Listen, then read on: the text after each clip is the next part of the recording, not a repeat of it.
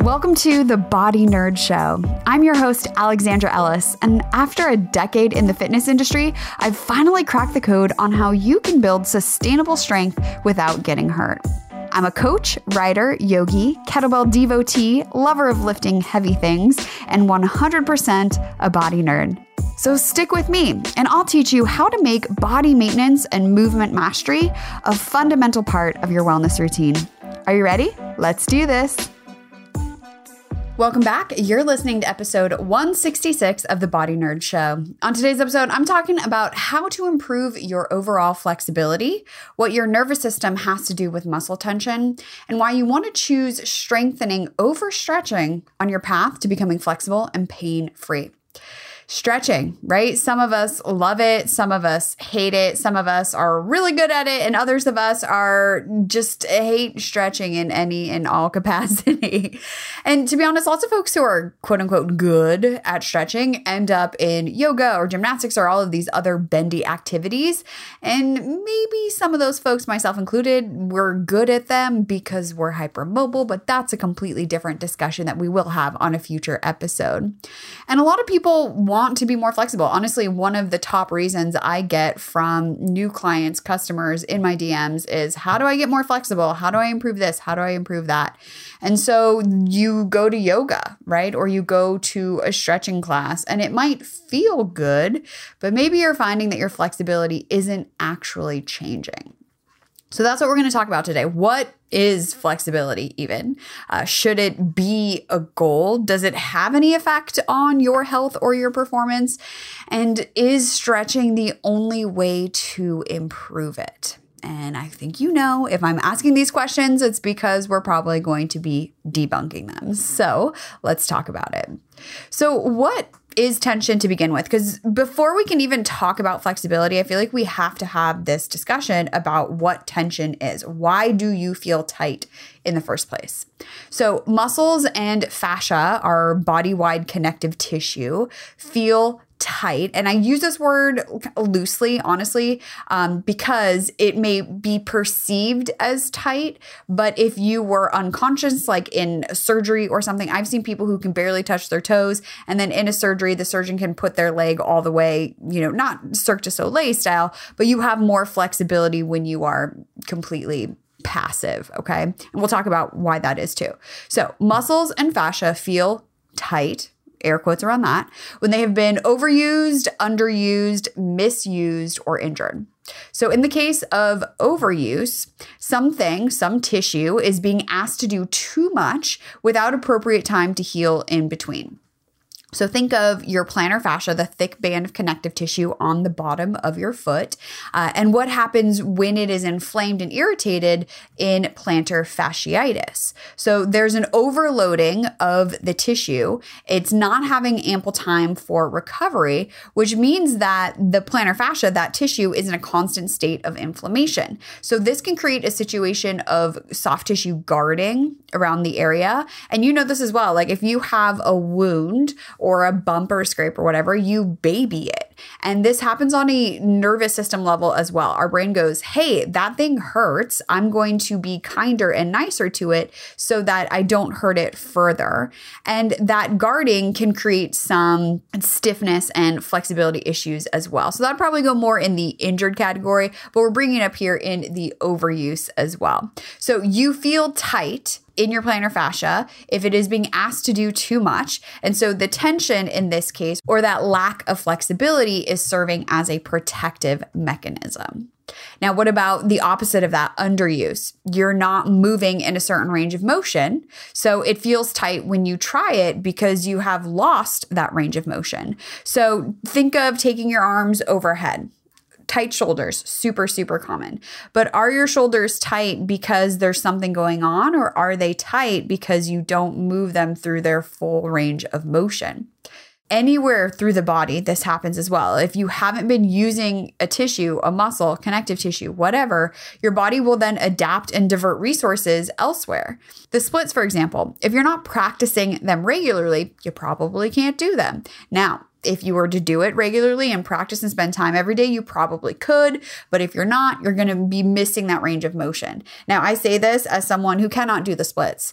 Uh, and I will be honest, I have no desire to do the splits. I don't need to be able to do the splits for my job, for my life, for my enjoyment. And it doesn't do anything for how my body feels. That is not to say you can't do the splits or you shouldn't do the splits. I'm just saying, I don't want you to think that I'm saying, well, if you're not practicing the splits, you can't do the splits because you should be doing the splits. We're just using the splits as an example.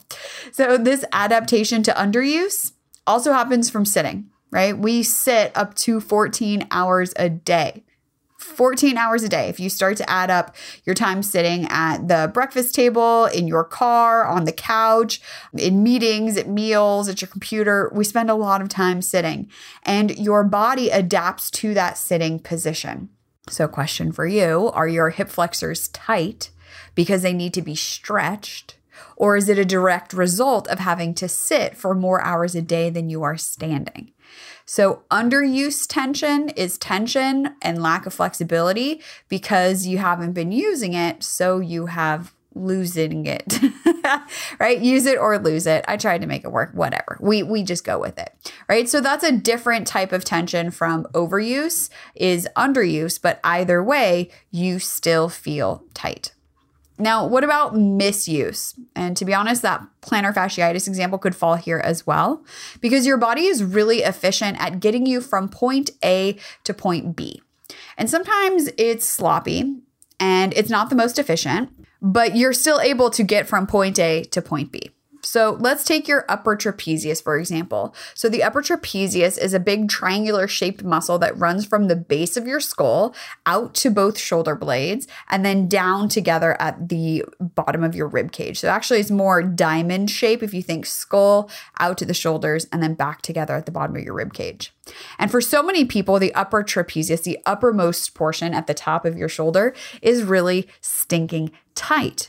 And then, if you think of the position we're in most of the day with our head slightly forward, or our shoulders rounded forward, it makes sense. That forward head position and forward head posture means more work that your upper trapezius has to do to keep your head on top of your shoulders. For every inch your head comes forward, that's an additional 10 pounds of work that your upper trapezius has to work against. And this is kind of like an overuse misuse combo because your upper trapezius is really a moving muscle, right? It is not a stabilizer that is designed to keep you upright, right? Something like one of the deep calf muscles, your soleus, it's designed to keep you upright, not falling on your face. And so it has no problem being active throughout the day. It has a specific type of muscle fibers that are great for that. Now, your upper trapezius, for example, doesn't have that same type of muscle fibers. It is designed to move and then relax fully. And if it's not having an opportunity to contract and then relax, you know, it's working, it's in contraction all day to hold your head up, that misuse and asking it to do something it wasn't designed to do can lead to tension. Your brain goes, hey, this muscle is really tired and it's losing some of its strength to hold itself in good positions. I'll just get tighter to help it because that will resolve the problem, right? So tissues are tight because they're being asked to do something that they were not ever designed for. And here's where things get sticky because what we've talked about so far is, you know, how you're using your tissues, but what about structurally? Are things tight because there has been an actual structural change? And this can happen as well. If there's been a buildup of collagen in an effort to stiffen these tissues to protect them from overstretching, there has been a structural change that can be changed through movement and massage. And we'll talk more about that.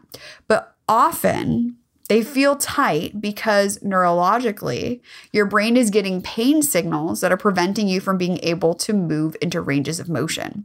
So, again, this idea of trying to touch your toes, you literally can't go beyond it because your hamstrings are screaming. So, could it be structural, meaning that the actual length between the bottom of your pelvis and the back of your knees isn't long enough to allow that length to occur? Or is it more likely that it's that perceived threat of overstretching your hamstrings or that perceived threat of possibly injuring your lower back. And your brain does two things. You haven't moved in that way enough, so those tissues aren't really sure of it, but also your brain is going, whoa, whoa, whoa, whoa, whoa. This is a bad idea. This feels unsafe. Let's stop. How do we get you to stop? We're going to make it hurt obviously this is like really simplifying you know pain psychology and movement. And if you're a exercise physiologist you're probably like what on earth is she talking about? But i want us to better understand just for our own day-to-day use with this understanding is stretching the best solution? Today's episode is brought to you by AE Wellness Mobility Assessments. Not sure what you should be doing for mobility? Well, instead of trying a bazillion things and spending hours a day, get strategic coaching with a mobility assessment with me. You'll get your personalized mobility workout plan with the best mobilizations and activations just for you. Plus, all of your videos will be organized in custom playlists to keep things simple. So here's how it works you send me a video doing four specific moves. I'll tell you ahead of time what they are, and I'll use that to create your mobility workout plan. We'll meet together for two video calls. The first one to set up the plan, make sure I'm covering everything you need. And the second will be a few weeks later for any questions or issues that come up. Now, here's the best part you can save $50 off your mobility assessment when you use the code BODYNERD at checkout. So, learn more and get started with a mobility assessment by heading on over to aewellness.com slash mobility. And don't forget, use the code BODYNERD at checkout. All right, let's get back to the episode. If a muscle, if a tissue feels tight because of overuse or underuse or misuse or injury, is stretching the best fix to improve your flexibility. So let's take neck pain as an example. One study looked at the effect of strength training and endurance training on non-specific neck pain, meaning neck pain that has no structural cause. There's no bulging discs, there's no cervical issues, there's just neck pain and they can't figure out why. So within the study, some people did strength training, some people did endurance, so more for time. And then the rest of the group, the control group, did nothing. And what they found is that the pain threshold increased at all six of the sites they tested for the strength training group and four of the six sites that they tested for the endurance group. So, the people that did strength training had less pain. They had a higher pain threshold at the sites they were testing. They did strength training, they had less pain. Now, they took the control group, who obviously didn't have any changes because they didn't have any interventions, and they followed up with them and did an additional study. So they took those control group participants who did nothing in the first study, and then they had them do strength training again. So the first time they did nothing, second time they did strength training, and they still had decreases in neck pain.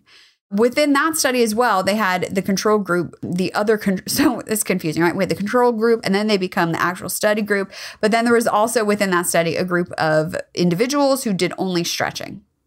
And the group that only stretched had minor changes, while the study participants who did that strength training had bigger decreases in neck pain. And it's not just this one study, because a study from the Asian Journal of Kinesiology looked at overhead shoulder movement and range of motion and found that using massage had a better improvement for range of motion than passive static stretching. So, static stretching, this is like your basic you find a stretch, you hold it, you breathe, you hang out. That is static stretching. And so, here again, they're looking, they're comparing stretching to massage, and specifically for the shoulders massage gives you better range of motion changes and improving range of motion than stretching alone. So, what I want you to understand is that improving flexibility is a dance between your brain and your body. So, you need your tissues to be strong enough that your brain and your entire nervous system, so not just your brain, but your spinal cord and all the nerves coming out of it that are permeating throughout your body into your muscles, your tissues, your ligaments, your tendons, everything.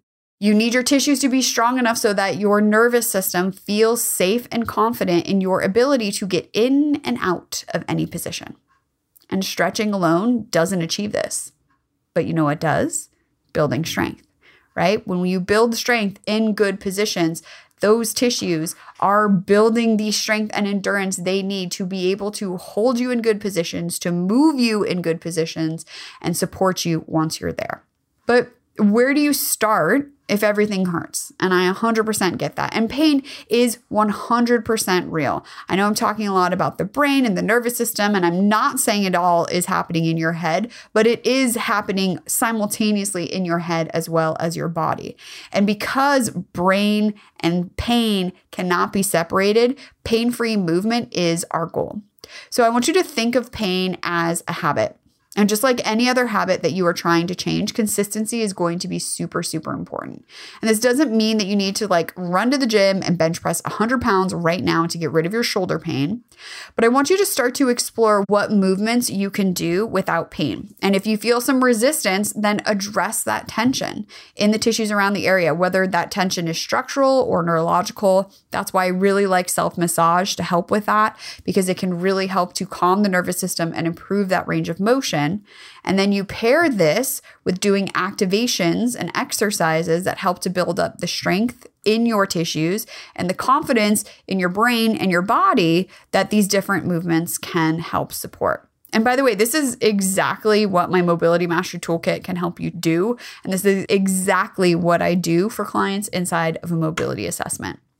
So, Stretching, flexibility. If you want to improve your flexibility, stretching is not the best way to go about it. The research also supports that.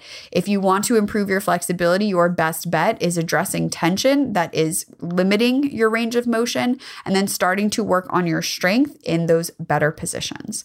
And my goal for you today is that you have the confidence to move away from stretching alone. And I understand as well, especially when you have pain, you have a history of injuries, it can be really scary to start doing new things and you might not be sure that they're going to work.